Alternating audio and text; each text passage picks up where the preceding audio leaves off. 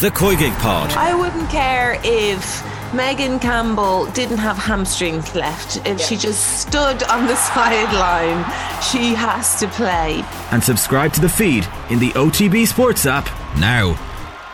Rugby on Off the Ball. With Vodafone, main sponsor of the Irish rugby team. We all belong to the team of us. Now then, you're very welcome back. Happy to say Stuart Lancaster has joined us in studio. You are very welcome. Great to see you again. Thanks, Joe. Thanks for coming in.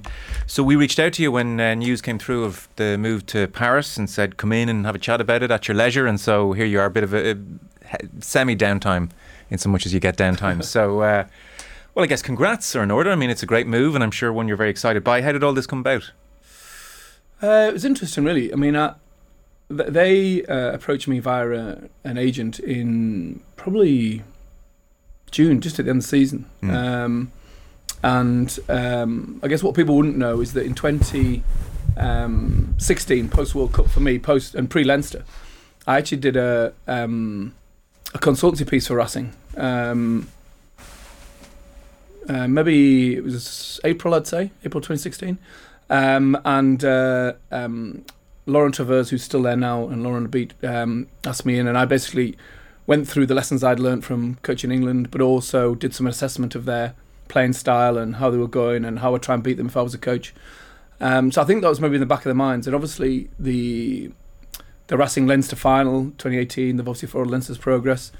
Um, and uh, yeah, this guy said, you know, we'd be interested in going? Um, they they want you to come. They don't want anyone else. Um, and so for the first time, really, in seven years, six years, seven years, um, I thought, I wonder whether this is worth pursuing or not. You know, so obviously I discussed it with the agent a little bit more. Uh, he was the middleman, effectively, and then I had a Zoom call uh, with um, Laurent Travers, who's the current head coach, and Yannick Nyanga, uh, who's a back rower who's on the coaching team. Um, and uh, they sold it very well, to be fair. Um, uh, the premise was that Laurent Travers, um, who's current head coach, was going to become the president, and that the president, Jacky Lorenzetti, was going to um, step down from that role to give him more time for his family and his other businesses. Um, you know, he's 74, Jacky now, and they wanted a head coach. So it's pretty unique in sport that um, a team makes a decision a year out from actually want wanting it to happen. Uh, in fact, I can't really think of another time. So obviously, you've got a bit of time to think it over during the summer. You know, I discussed it with Leinster. Um, I went across for a visit, met. I'd been to the training ground before. Um, obviously, played against them. Um, I'd been to the Defence Arena, which is the indoor stadium where they play. Um, so I had a rough idea, but obviously it was less so about the. It was about the rugby. It was about obviously leaving Leinster, um, but it also was about like, is this the right time um, to do it as a coach? What's the impact on the family, which is obviously number one. So we had a bit of time to think about it on the, during the summer break for Leinster, and uh, um, ultimately the uh, the decision got made um, probably you know August September time, um, but not without a long long period of thought and reflection and you know is it the right time etc etc and and ultimately as it happens in France usually um, it broke in the French media obviously it came over here um, but um, I announced it to the playing group at Leinster um, and the staff uh, and and since then I was glad that that day was over to be honest. Since then it's been very much business as usual at Leinster you know and uh, ironically we play Racing in Europe I know. I'd like to have been in the room when that draw was made. exactly. Did you to and fro? Yes. Oh, massively. God, massively, massively. I mean, to, you know, I'm leaving, in my opinion, one of the best, if not the best, you know, environments to work in. Um, in World Rugby, I mean, it's an amazing place to work. You know, fantastic people, incredibly happy. Love Dublin, love living here. Um, uh, knowing knowing that there's more potential in the group. You know, look at the age profile of the group. You know, there's some really good young players coming through. Um, feeling that there's unfinished business. You know, with not having nailed all the finals and semi-finals we've been in. Um, but obviously, on the other side, you've got this pull of challenging yourself in a different environment as a coach. You know, going to live not a million miles away from home, but you know, in a completely different country, learn the language, um, and try and build a a team that's close to what Leinster have. You know, they've got a good academy at Racing. Um, they've obviously good talented players, Mm. um, but they've never quite got across the line other than once. I think that that year 2016. So Um, yeah, lots of to and fro. And what swings it ultimately in the direction of Paris? Probably the challenge. Okay. Probably the challenge. It just it was just too too hard to turn down in terms of like challenging myself as a leader and as a coach. Um, to go back to a number one position, um, you know, to be head coach, um, to build a team, to try and integrate my learnings from England and from Ireland into the French way. Hmm. I think in four years' time I'll be a better coach. As I said to the players, hopefully I can come back at that point, or you know, who knows what happens in four years' time. But uh, you know, I'd still be, you know, 56, 57 years old. I'll still be plenty of coaching left in me. Hmm. Um, and I think I want to finish my career as a coach, having experienced different environments and challenged myself in different ways. And this probably was never gonna come again in the way it came. Mm. So that desire to be a head coach again at some stage was always there, as well as things were going at Leinster. Yeah, yeah, but not that wasn't the driver. I was very happy working underneath Leo. Mm. Um, you know, it wasn't it wasn't because I wanted desperate to do that. It's probably the lure of like the top fourteen. It's such an exciting league. You know, you look at if you're not playing La Rochelle, you're playing Lyon. If you're playing Lyon, you're playing Toulouse. You're playing Toulon. It's it's big stuff over there in France. And as a coach, you know, it's like jumping into the deep end. You know, I listen to Rog. You know, when you guys speak to Rog, and you know, he's sort of probably did it the sensible way. You know, assistant coach at Racing, off to Crusaders, assistant coach at La Rochelle, now head coach. You know, learns the language, learns the culture, environment, and I'm like Straight in. straight in, Yeah. straight in. But uh, you know, I've got some experience, you know, a fair amount of experience now as well. Um, and I think the the bit that I'll feel most comfortable with will be the coaching. The bit will be mm, the most challenging will be the management of the staff, the management of the playing group, the the cultural shift for me. You know, working in a different country, living in a different country, the language barrier, etc., etc. So, but um, yeah, it was the challenge. Really, it was too hard to turn down. There is obviously a, a transitory nature to professional sports. When you announce to the room that you're heading off, do you get an emotional outpouring and hugs, or is it okay? Uh, the emotion came from me. Did it? Yeah. Yeah, yeah, definitely. No, no, I really struggle to tell them um, because I love them to bits. You know, all all the player group. You know, whether it's the the players I've coached who've left, um, um, the players who are there, the youngest players who are just beginning to come through, the staff. You know, genuinely, genuinely, really got strong bond with them all. Really, there's not one, not one I would look at and say, you know, I don't want to Yeah. continue a relationship with them. So, so it was more from me, but for them, um, I'm you know I'm confident that Leinster is set up in a way that you know there's going to be success following my departure Sure. for sure. You know I think I think there's a lot strong leadership group. There's great knowledge um, and an understanding of how we want to play there. The the conveyor belt of talent is there. Um, so it will be different, obviously, with a different coach coming in. Mm. But there's, you know, it's probably a good thing anyway. You know, there's a sort of like Freshness to it. the freshness to it, Yeah. yeah, definitely for them. Um, uh, you know, I look at say, is it the seven year itch for me? Is it is it the right time? Seven years. I look at Liverpool and you know, and I think about that. And Yeah. Leo and I t- would talk about it all the time. You know, when's when's the right time? And um, who knows? It's the right time. We'll find out. Hindsight's a yeah, exactly. painfully good Exactly. judge. Yeah. And did you, when you, as a matter of interest, when you knew you were telling them or walking into the room to say, "Listen, I'm, I'm I've made this decision," did you anticipate I'm going to get emotional here, or did it catch you as you were the reality of saying it Uh, almost? I I've had to do it a couple of times in my career, Hmm. um, and every time I prepare for it properly, but every time it catches me. Like when I left Leeds, it sounds you know back in 2007, um, I was coach of Leeds, my home club. Um, the uh, the RFU came in and offered me the role of head of elite player development, um, and uh, yeah, I really struggled Right. on that occasion. You know, England was different. Obviously, you know, it was, it was sort of the game finishes and suddenly you, you don't get a chance to say goodbye to anyone. You know, that's sort of still um, it's upsetting really because there's so many relationships that I had, not just with players but with people at the RFU, um, council members the board, um, people at my PA, people who supported me right the way throughout. Yes. You know, you just didn't. I just didn't. I never walked back in the Um, building. It's very striking. So these are very genuine relationships to you, because some coaches, I suspect, by necessity, because they have to drop players and get rid of players, they don't allow themselves get emotionally close. So clearly, that's not your modus operandi. You're you're creating real relationships. Yeah, yeah, and, and maybe you know, biggest strength, biggest weakness. You know, um, that's the debate you could have with coaches. Um, you know, the guy who stands apart and stands distant. Um, um, perhaps they're better to lead because they don't get involved with the emotional of the decisions. Um, but equally, I think there's always been a bit of me like, uh, you know, I want to to work for the players to help them get better as people as well. You know what I mean? So you can't help but Hmm. talk about things outside of rugby or talk about life or pass on your experiences. And then, like when you've been at Leinster for six, this is now my seventh year, um, and you've coached them for, you know, nigh on 45 weeks a year, and you stand in front of them on three times a week, you've got games for 30 of those 45 weeks, you know, you can't help but share experiences together, you know, winning changing rooms, losing changing rooms. I've watched some of the best players in that room go from academy players to international players. I've watched them go from 20 year old to 27 year olds and get engaged and married. You know what I mean? The whole thing, you know, you see the full life st- life story of them. Um, so you can't help but get close to them. Um, but not in such a way you can't make tough decisions. But for me, being a number two, it's obviously easier to be slightly closer than you maybe would be if you were Leo, because he's the guy that's, you know, saying you're not playing this week or whatever. Um, and obviously that'll be different for me Mm. going into into France. You know, I'll be the guy saying, "This is the team this week. This is the team for for a big game." And and some lads, you know, probably won't be as close to me. I'm sure. there is, um, uh, I guess it's a touch cliched, but there is a perception of a French dressing room and the culture therein.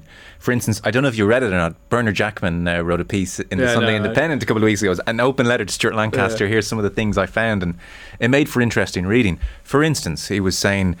Uh, it's important to put your stamp on things, but don't try and win every battle. The French live to eat rather than eat to live. Meals and meal times are very important. They love long lunches, and even the odd glass of wine with lunch or dinner is not frowned upon. So there was a degree of listen.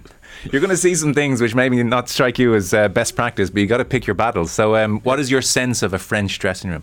Yeah, no, I mean, I, I mean, I've spoken to Bernard as well, so he was uh, he was good with his time. I've spoken to quite a few people who've coached in France who, um, mainly Irish actually. Um, I spoke to Mike Prendergast actually after the game, uh, the Munster game at the weekend. Um, obviously, he was there. Um, so um, yeah, it is different. It is different, and certainly been around the environment at Racing. Um, it'd be it'd be it'd be different. And when you speak to Yannick Nyanga and Dimitri Szarzewski and and Laurent in particular, they actually say we actually want a little bit of what you have anyway. You know, and obviously the balance. The, the trick for me is to find the balance between, you know, not making it truly like the way I would have it, but but more more very rigorous on detail and and, and better in terms of training habits and and you know one one of the things that you know I want to really concentrate on is is coaching them well. You know what I mean? I really believe that if if you've got a good team and and Racing should have a good team, you know, with recruitment. It's different to Leinster because you know Leinster's ninety five percent homegrown and you know they come through the system. The academy and the senior team are a little bit more disconnected at Racing, and I'd like to connect that together. Um, pr- bring through some more of the young um, talented players. Um, involve them in the team meetings. You know, have more. I I hesitate to say study, but you're more more rigor in terms of like detail, um, but not take away the French DNA. You know, um, and you know I'm learning quickly. You know about what battles to to fight and what not to, and I think I'm probably experienced enough now to know um, when when to pick those. But there's probably still be times I'll need to put my foot down and say no, this is the way we're doing it. And other times I might need to sort of um, loosen off. But uh, I think they're ready. They want to change. They deliberately wanted someone from outside of France um, to come in. Yeah. Um, so that was their preference. And obviously, be- I guess because of the relationship back in 2016, maybe they thought, Yeah. you know, I was the right person. Well, they do seem at a point where they're they're acknowledging that there are um, good ideas outside of the country, like the Shaun Edwards effect. I'm sure has been noted by every club, so it could be a, a good time to go in in that respect, as opposed to crossed arms and what it was. What do you Yeah. know? But I mean, Ireland are number one in the world. You know, Len- Leinster, uh, um, you know, constantly there or thereabouts in Europe. You know, they play great rugby. We, you know, we lost against La Rochelle in the final, but Toulouse, who'd be one of the best, better teams in France, you know, we beat in the semi-final in an amazing performance. And Yes. pe- you know, people in France watch those performances and Yes. they recognise the quality that's that's happening over here, um, and they want to tap into that. And you know, that's part of the the thing, isn't it? You know, you leave one country, like I leave England, um, having been developed through their system, and pass on what you've learnt to Mm. to Ireland, really. And you know, you know, you know, you do coach development sessions, or you're coaching players, and the trickle down effect tends to happen. And then, you know, now the same will happen.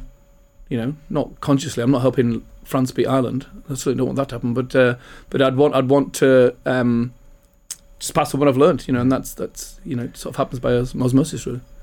Racing have a reputation uh, and, and warranted for playing expansive rugby and stylish rugby and with flair. And I, I suspect they looked at some of the Leinster performances and said, well, you know, that fits in with how we see ourselves. Is that part of the attraction for you? You said, well, this is Yeah. a, a kind of ethos that I recognise and I like. Yeah, definitely, definitely. And you know, when you see that uh, that indoor arena and you look at, you know, how you know you've got no wind, you've got no rain, you've got an ast- you know fan- fantastic surface to play on. There's a disco afterwards. There's a, Ticks there's, all there's your disco boxes. before, there's a disco afterwards. the bars go on the field apparently, um, but um, hopefully I'll be home by then.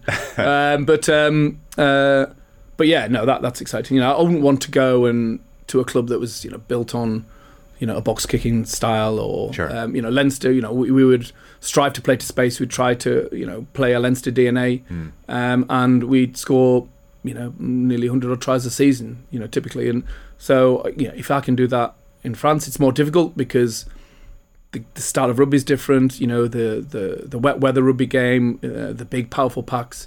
You've got to win by by grinding as well during the tough months. So we've got to have that inside us, but also um, the games, the finals. I also at Leinster as well. You know, the finals are in May, June, and July.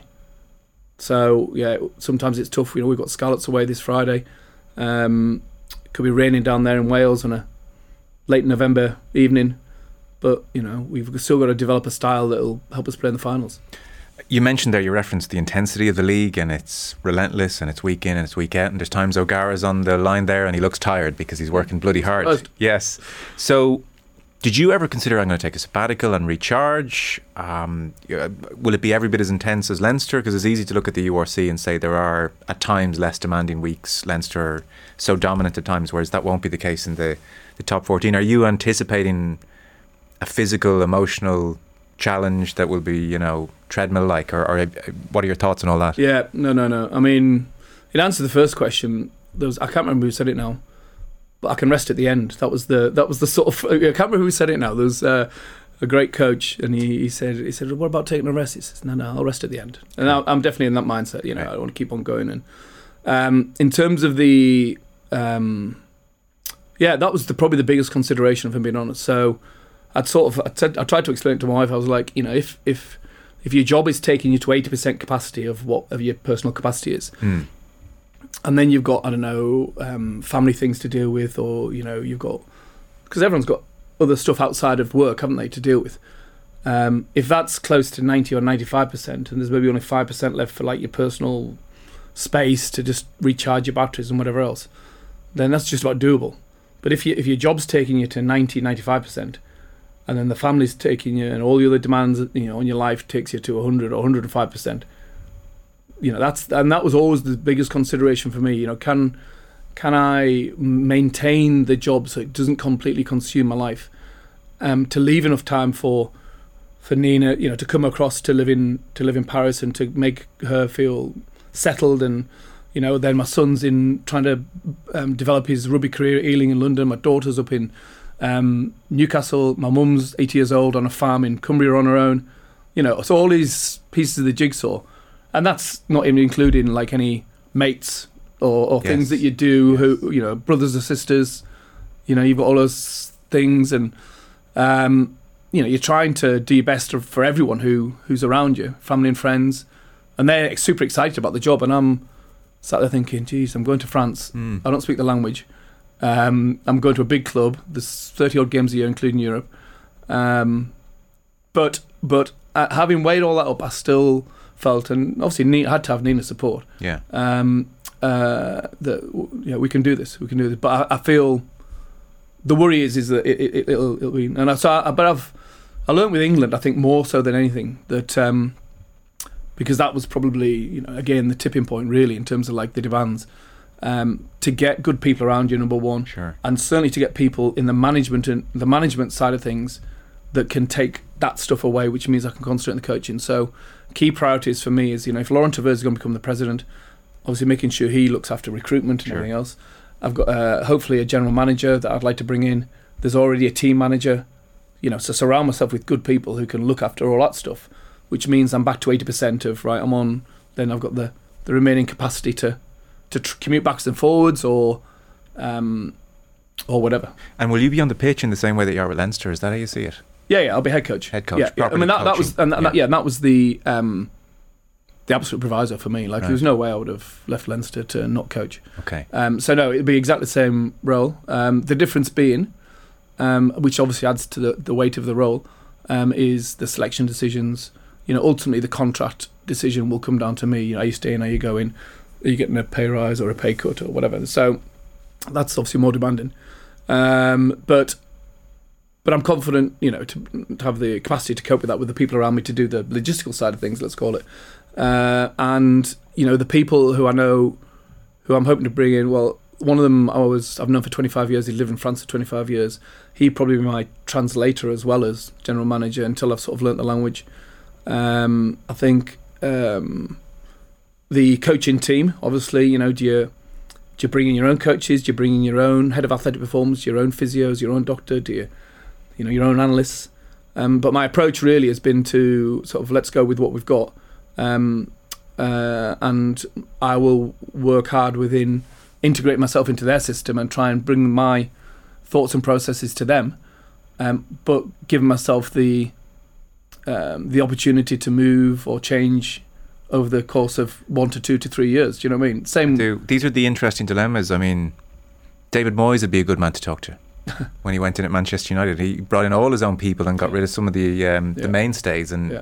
well, everything he did is a mistake in hindsight. I- It's Yeah. hard to know what actually was and wasn't a mistake. But for instance, that was pointed to as well, getting rid of Mike Phelan and these guys. Maybe that's not a good idea. So these are all, all yeah, I mean, you've got decisions. Dimitri Szarzewski and Yannick Nyanga as an example, two you know legends of Yeah, of Racing. You know, I'm not going to get rid of those two for a start. You know, I'm going to build a relationship and work with them. You know, wouldn't be popular either. I mean, you don't want to come in and well, there's no, there's no, there's no need. You know, my, my mindset is to go and work with what's there, and then ultimately they have to be open minded. And you know, obviously, when I went across, I met them individually and just said, "You have to be," and they're all you know nodding their heads and saying, "Yep, we are. We're ready. You know, we're going to do something different." Um, so let's see. You know, let's see. But that'll be ultimately.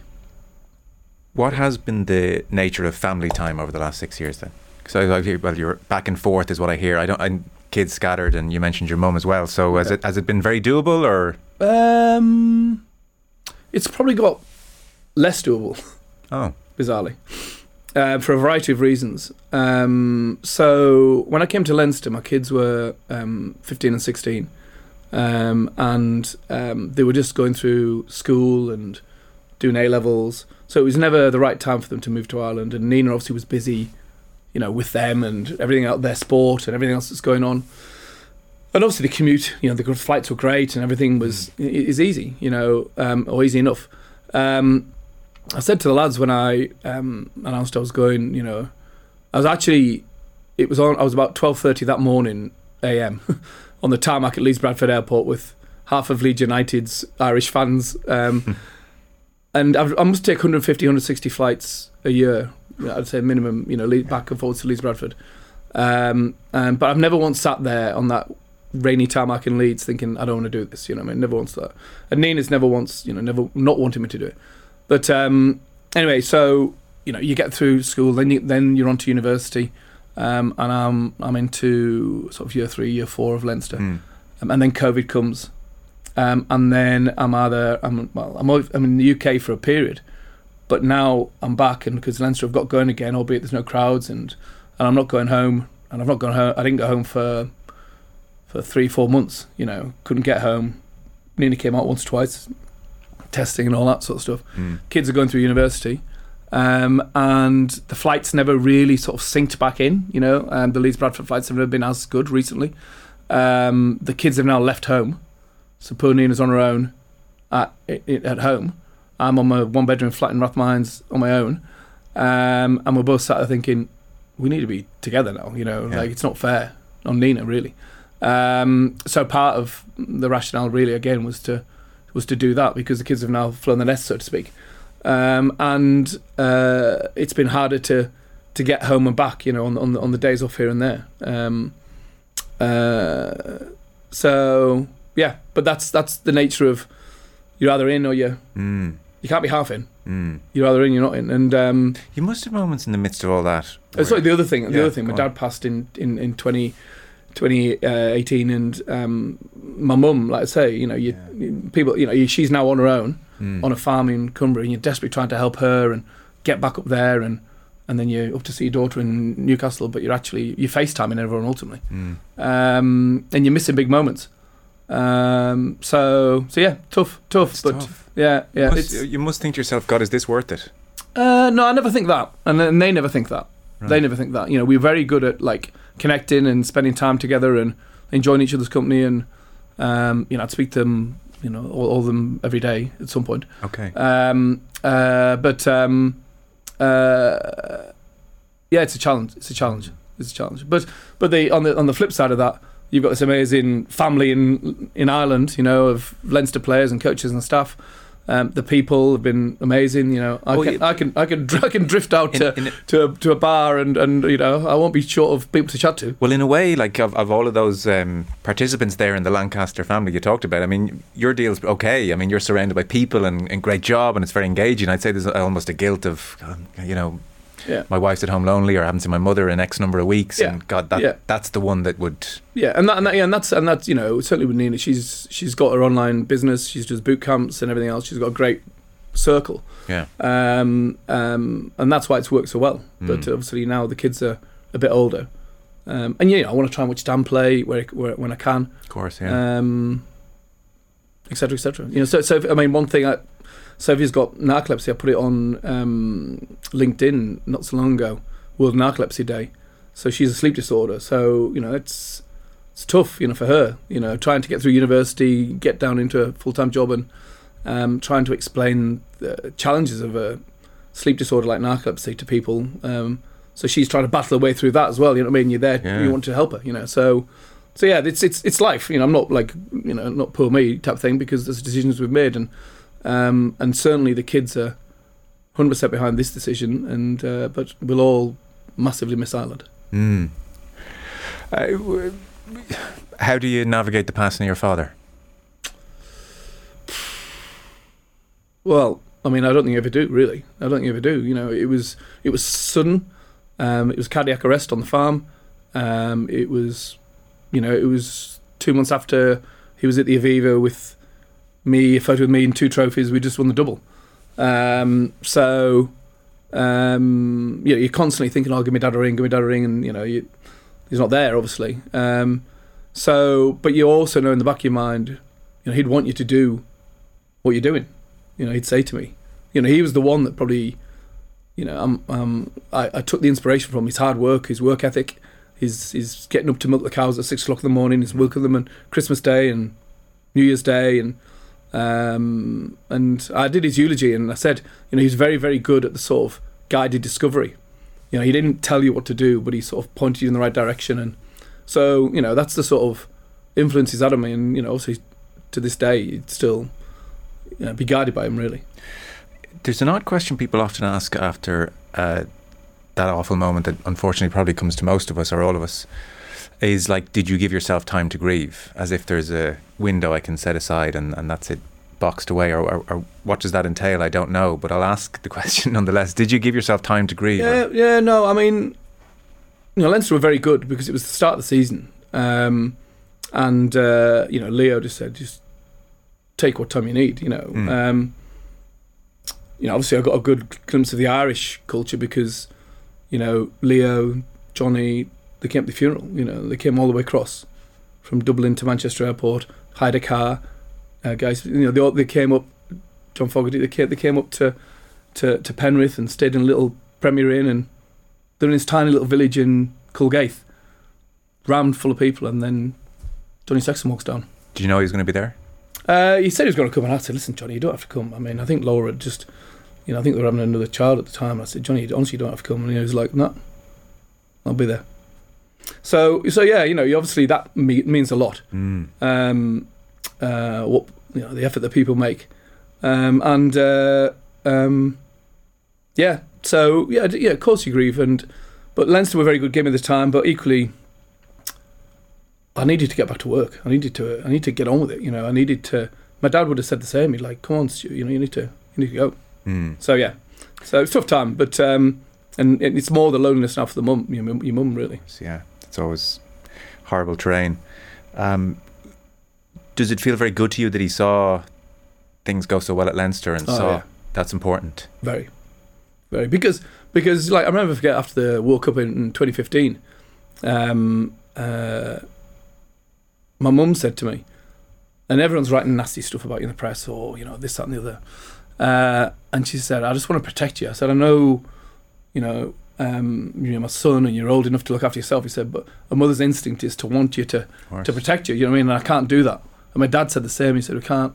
Uh, But when I actually realised the pain I was causing them, that was probably the tipping point when you know it wasn't cut and dry that I was definitely going to leave at the time. You know, there was a review and I had a debate with the CEO and Ian Ritchie, um, and uh, I was like, "This is causing too much pain here, like for everyone." Um, on the back of you know a couple of games, you know, and you're thinking, "Geez, there's a more to life than this." Yeah. And actually, so it was the best thing, you know, to. And they were really uh, happy I'd come to Ireland. Obviously, I was out of England. Um, you know, I could, they could come over, um, and you know, there, there's a very similar feeling in the north of England, in Cumbria in particular. You know, the farming community that my dad felt when he came here. So he was very, very happy, Mm. comfortable. Do you know what I mean? And could see you were happy. Yeah, yeah, exactly. That was the main thing, Yeah. and obviously to have won as well. You know, that competitive side in parents. You know, they've been like, yeah, well done, you. Well, there's a degree of like, my bloody son is a bloody good coach. Yeah, exactly. Completely exactly. rehabilitated. And it's, it's the same that. with your kids and your wife and, and everyone who cares about you. You know, um, but you know, I'll forever be grateful to Leinster. I've said this before. Hmm. You know, for the opportunity to do that, because at the time, I was actually speaking to a coach today who's um, uh, in one of the clubs in England who've just been put into administration, and he said, um, "What might your advice be?" I said, "You need to get a job again. So, you know, you need to find a purpose again because I had this period of like November 2015 to September 2016 when I came to Leinster of bits and pieces, but like no real purpose to a day. You know what I mean? It was driving me absolutely mad. I'm And also because then you can never stop looking in the rearview mirror at, at what's happened. You know, you can't look forward to anything. You're always looking back, and and then when you're at Leinster, you're like, right, we've got a game, we've got a game, we've got a Hmm. game, and then and then we we lost in two semis, and we won the double, and and then every week. That's why when people say to me, "Oh, well, you know, would you fancy international coaching again?" I'm like, well, I actually really enjoy club coaching. I know you talk about the volume or the intensity of fixes in France, but I'm like, how good is that? You know, Yeah. with international coaching, you go through. I was speaking to Felipe, who's now obviously with Argentina, and uh, he's got the games in November, and he's loved it. He's done the rugby championship, and then I said to him, "So what are you gonna do between November and July? Because that's the next game." And he's a bit like, "Yeah, it's a good question. Mm. It's a good question. How do you keep developing as a coach?" And like I said to um, the lads, the Leinster lads, when I told them I was going, I started writing down when I first arrived a lesson I'd learned, something I'd learned on, you know, like from like Johnny Matt said something or Leo said something. I thought, God, that's a really interesting point. I never thought of it that way before. And uh, so I started that uh, with lesson one, whatever it was in you know 2016, and I'm on 158 now. I looked at my notes. You know, Wow. that's lessons from Leinster, lessons from coaching, lessons from being in a high performing environment, daily winning, losing, um, and you know those lessons will be the ones I'll take with me, and hopefully, you know, that's the experience piece that builds, doesn't it? You know, because you're doing it Yeah, week yeah, in yeah. week out. Is there any example of one of those lessons that I would understand that's not just like stand stand three meters to the left off scrum? Um, yeah, maybe maybe like like Leo. Um, like we did a we all, we would al- always have a like a leadership meeting pre pre game, um, and the players who are involved, the key decision makers, the lineup caller, the captain. You know, we'd have, we'd have that meeting pre game uh, pre game, and they would drive the game. And Leo, quite rightly, said at the start of the season, why don't we before we get going on the Monday, why don't we meet those leaders again and review the performance just as a, as a little group before we do the team review? So we only have like 10 or 15 minutes there before you actually do the, the overall review, but we can just gauge, you know, the mood and what they felt on the time and why decisions were made. And I've never really come across that in a in a sport environment, and that was just a bit of Leo, you know. And so then write it down. That's lesson number 147. have a leadership meeting on the morning of uh, a Monday morning. Uh, a quote from October 2015. So this is just after the World Cup, and I'm, I'm look. People know at this stage the World Cup did not go well for, for England, and there's the, all the fallout. And what you said in October 2015 is, I don't think I'll ever come to terms with it personally because it was such a big thing. Have you come to terms with it? Um, obviously, it helps. It helps you know, playing in a team that wins and you know you've won trophies. But Roy Hodgson, who's the England coach at the time, he was uh, the England soccer coach at the time. Um, I'd met him a few times um, and met him subsequently actually. Mm. And he said the thing is about sports. You, he says if you if you do lose your job or you get sacked, and he'd been through a few himself. He said it's like a scar. It, it, it never truly heals, but it does fade with time, and that's probably the best way I can describe it. You know, Yeah. it'll never disappear. It'll all be part of you. Um, the disappointing thing is, is that it sort of clouds. You know, the, the, the sort of two games, if you like, cloud so much progress that was made in four years. Um, and I think when I do go back to England, people remember that. You know, they do talk about that a lot, and they're all like, you know, they're not like, oh my god, you know, he's the guy. Um, but they're like, oh, thanks, you know, you did a great job, and you know, you've given Eddie Jones a decent team, you know. Mm. Um, so, but yeah, no, it, it would never, it'd never disappear. But um, coaching a new team, um, winning and losing, you know, but being involved in a new team definitely helps heal Yes. the scar. Less haunted by night, I suspect. Yeah, it's it was tou- it's tough. It's tough, isn't it? You know, Yeah. um, it would be tough for. It's tough for any coach. Mm. It's not just me. The rugby world is a small one, and people talk, and there are uh, mumblings that the English Union have reapproached you, or did reapproach you, and said, "Come back into the national setup." Is there a leading question? Next question. um, Truth? There's there's there's a like people probably would assume I hadn't spoke to anyone from England at all, you know, during the last eight years, but that's not that's not the truth.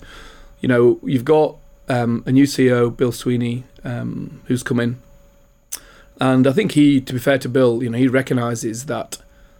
You know, I know a lot about English rugby. You know, both both as um, an academy manager, um, as a club coach at pre- uh, championship and premiership level, as an age grade coach, as a runner of the academy, as a England Saxons coach, as an England coach. Yeah. So he, kn- he he knows that, and obviously Conor as well, who came back into the high performance role. Um, uh, I know very well. You know, we sort of like our, our uh, jobs have sort of flipped um, a couple of times. Um, so yeah, no, Bill and Conor I've spoken to. Um, in terms of the the role for England, clearly they're looking for someone post Eddie Jones who's going to finish. Um, but it was never really a a consideration. Why I don't not? think. Why not say, "Abs, that is the that is the What job me? me." What, what? What? If you were England or if you were me, If I was you, would you? oh, absolutely, You go back. and I'd show everyone. I'd bloody show everyone. Absolutely. Were you not tempted?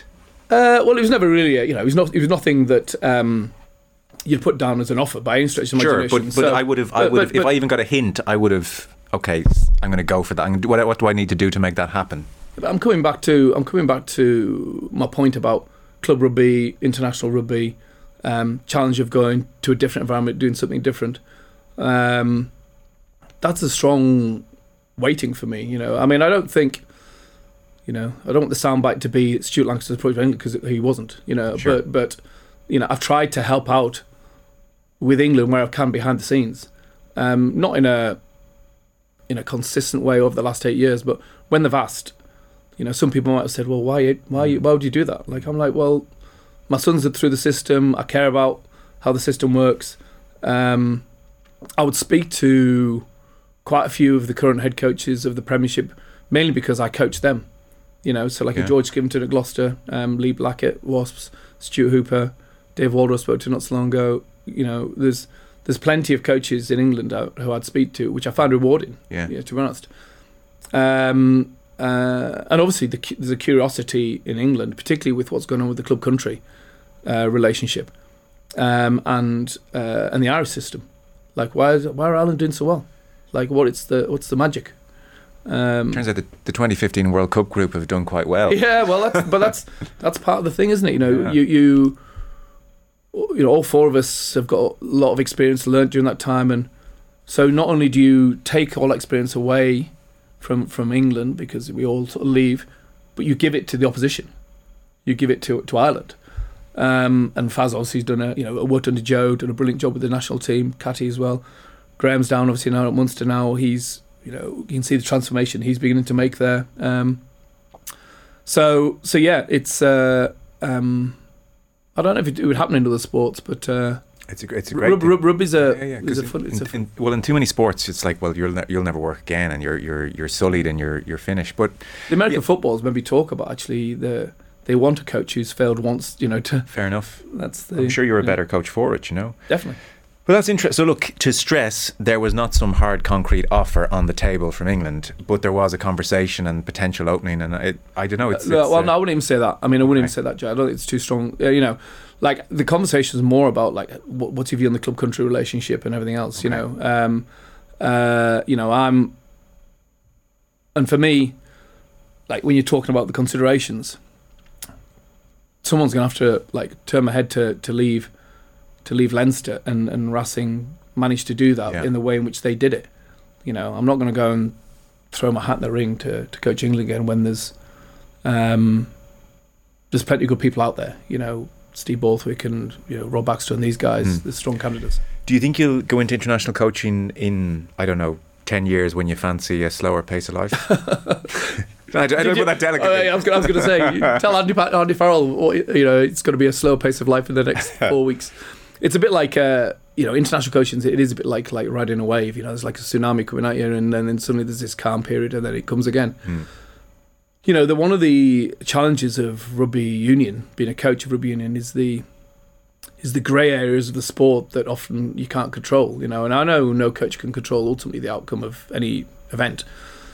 But but in rugby union, you know, there's there's a lot of influence that the referee can have on the outcome of games, and you know, um, so international coaching, you know, you you you you- you're riding the tightrope. Yeah. You're riding the tightrope, and um, you know, I've been burnt once by that experience. Um, would I do it again? I definitely wouldn't say never. Um, does it have to be England or Ireland? Not necessarily. No. I mean, if if I was being honest, I'd, I'd love to coach in some capacity in the Southern Hemisphere Mm. at some point, Mm. um, and then maybe do full circle and come back. But uh, you know, that's what I'd like to do. Ultimately, is just keep coaching over the course of the next five to ten years or whatever, and then really sort of pass on what I've learned to other coaches. I get a real sense of enjoyment um, by doing that. Uh, one last area to touch on your relationship with Leo Cullen. Clearly, it's paid huge dividend. Um, I presume you can't agree on everything at every moment, and you said he picks the team ultimately. And, and so, how do you handle those moments where I see it very differently to you, and I think you're wrong, but ultimately, fine, do what you want to do, and not storm out of the room, be petulant. Well, that's a, that's the art of being a good number two, isn't it? You know, the art of being a good number two really is, and, and this is what I'm hoping I'll get in in France. You know, is that you've got someone who'll check and challenge and support and debate, but ultimately, you know, someone has to make a decision at some point, and then your job is to make the decision work. Yeah. Like, there's nothing worse than have, working with someone who who does that. You know, you you have the, the conversation and you give your opinion, and then you as the leader make the decision, and then the person then goes off in a strop because they've not you've not taken their view Yeah. on board. So I've definitely tried not to be that person. Um, And how often would there be a? Oh, I sort of I see it. yeah, the, yeah, there'd be there'd be that, you know, and it wouldn't just be me. Like Robin would have a view on the forward Sure. selection. Um, Andrew Goodman now would have a view on the back selection, and we'd all sort of put it into the mix. Um, but then ultimately, Leo makes the call, and we all go right. Okay, job. Right, let's get on with It's it. obviously worked incredibly well. To, yeah, yeah. But I mean, I think I think my personal relationship with Leo is is is pretty unique in that we have we're, we're very similar personalities. You know, very very similar, really. Um, very similar values, very similar sort of thoughts on the game. He's very studious. You know, he's he's got good integrity. He wants to learn and develop. He's curious. Hmm. He's passionate about Leinster. Um, so, no, from minute one, from literally from minute one, from the day I walked into his office and he said, "Oh, would you like to come?" Hmm. You know, we've never really had a cross word, if you're being honest. You know, there's been occasional times where I've gone, "Well, I think we should do this," and he's gone, "Why are we doing that?" I'm going, "Okay, well, fine, let's crack on with it." And is it a just a very professional relationship, or has it become a friendship? Would you go for dinner together? Would you socialize together? Uh, Well, we wouldn't. Not that we wouldn't socialise outside of work because we we, you know, we don't like each other. More because you know he's got his family stuff, and I'm usually flying back to to, to England Sure. or, or whatever. Um, but no, no, he knows um, a lot uh, about me as a person. You know that other people wouldn't know. Definitely. Um, you know, personal stuff and challenges or whatever. As I say, you know, he's the first person getting on a plane to my dad's funeral, and Mm. he's never met my dad. Um, so you know, he knows who my brothers and sisters are. He knows who my wife is. He knows who my mum is. You know, and that's way beyond a professional relationship, isn't it? Um, in the same way that you know he'd invite me around, and I know his kids and Darina and his family. Um, in fact, my mum and dad, mum and dad came across. Leo's mum and dad took them and took them on a tour around Wicklow and did the whole thing. You know, so which is great. Wow, Which lovely. is great. Yeah, So so no, I think when you work together in a in an environment, well, in in any sporting environment, really, uh, where it's full time, you spend a lot of time together. You can't ever get to know each other um, on a deeper level than than you maybe would do in a in a different. I'm sure. And, and and like what's so brilliant about it is, and it's been much commented upon. I'm sure you've seen people say it down the years. He had to show great humility in bringing someone of your stature in, and often you're talked about in, in glowing terms and overshadow him on television post match conversations. And equally, you have to show humility to go from being a head coach of a national side to, I disagree with that decision, but you're the boss, you make the decision. On both parts there, there's a lovely amount of give and take. Yeah. Quite rare, I would think. Yeah, yeah, possibly. I mean, you know, Leo is very humble, very humble. Like you know, I had to force him to have a photo with a. It was it was uh, the uh, one of the finals, and we'd win a trophy. And I said, "Come on, let's have a photo." He said, "No, no, no, it's not. It's the players." I said, "Come on, Leo, we're having a, we're having a photo here." like you had to try to drag him and say, "Come on." Uh, but um, yeah, no, he's very humble, Right. very humble. So there's no, yeah, he's. That's why he'll he'll always be successful because he's genuinely a good person. How do you assess the six years with Leinster then? Is it a, a case of you can't win them all and it's been it's been incredibly consistent, incredibly good, or with the Saracens La Rochelle defeats a, a nagging sense of what could have been? Both. Both. definitely. Are you more, more in one camp than the other? Um. Yeah, no, I think I think, you know, the progression of the group, you know, the evolution of young players to become international players, the watching them perform so well against New Zealand, you know, recently it was such a sense of pride, you know, with so many players who you've coached for so long Mm. to achieve that that achievement, you know, um, was was amazing. That was that was amazing. You know, so there's so many, me- and even like when you've got a young player who maybe doesn't play for go on to play for Ireland, but they play for Leinster and or they make the debut and they're successful and the what impact it has. So that that way way overshadows the the. In sport, you can't win everything. You know, there's no. I mean, as much as you'd love to, there's not a coach I've met who's not gone through the bitter pill of defeat in a in a big game. Yeah. Um, of course, you know, the last play of a European Cup final hurts big time. You know, losing the final against Saracens, you know, hurts big time. Um, but the the pros so far outweigh those those Yeah. cons. You know, the excitement that we that we of the rugby we play, the way the crowd gets lifted at the RDS, um, or or at the Aviva. I mean, like we had a game against the Sharks a couple of weeks ago. It was it was honestly it was absolutely amazing. It was brilliant, and we played one game in the RDS against Toulouse, um, and again, like it's very hard to replicate that and what it feels like in the change room after the game. You know, so that's what you're constantly striving for as a coach. You just want that changing room feeling. You know, to sit there with a beer thinking, job done. You know, and I've had the um, fortune to be able to sat there many times with Leinster, and not just the big European games. But sometimes you're taking a young team away, and you're beating a I don't know a difficult team away from home, and you know it's it's as rewarding as well. So, yeah, you know you'd, you'd love to win them all. Um, unfortunately, we haven't. Uh, but the motivation for me personally is massive for this year. You know, clearly, the European Cup finals in Dublin, Mm. the fifth star, the loss in the semi final of the URC against the Bulls, still great, um, big time. Mm. So there's plenty to strive for, and um, yeah, there's no lacking in motivation in me, for, or, or anyone in the group for sure. Well, hopefully a fitting finale to your time in Leinster. Um, thank you so much for coming in and talking so honestly about so many things. It was uh, a great pleasure. I should say our rugby on off the ball is with thanks to Vodafone, main sponsor of the Irish rugby team. We all belong to the team of us. The very best of luck for the rest of the season, and then enjoy Paris. Hope it's uh, lots of fun and more. Stuart Lancaster, thank you. Thanks. Rugby on Off the Ball. With Vodafone, main sponsor of the Irish rugby team. We all belong to the team of us.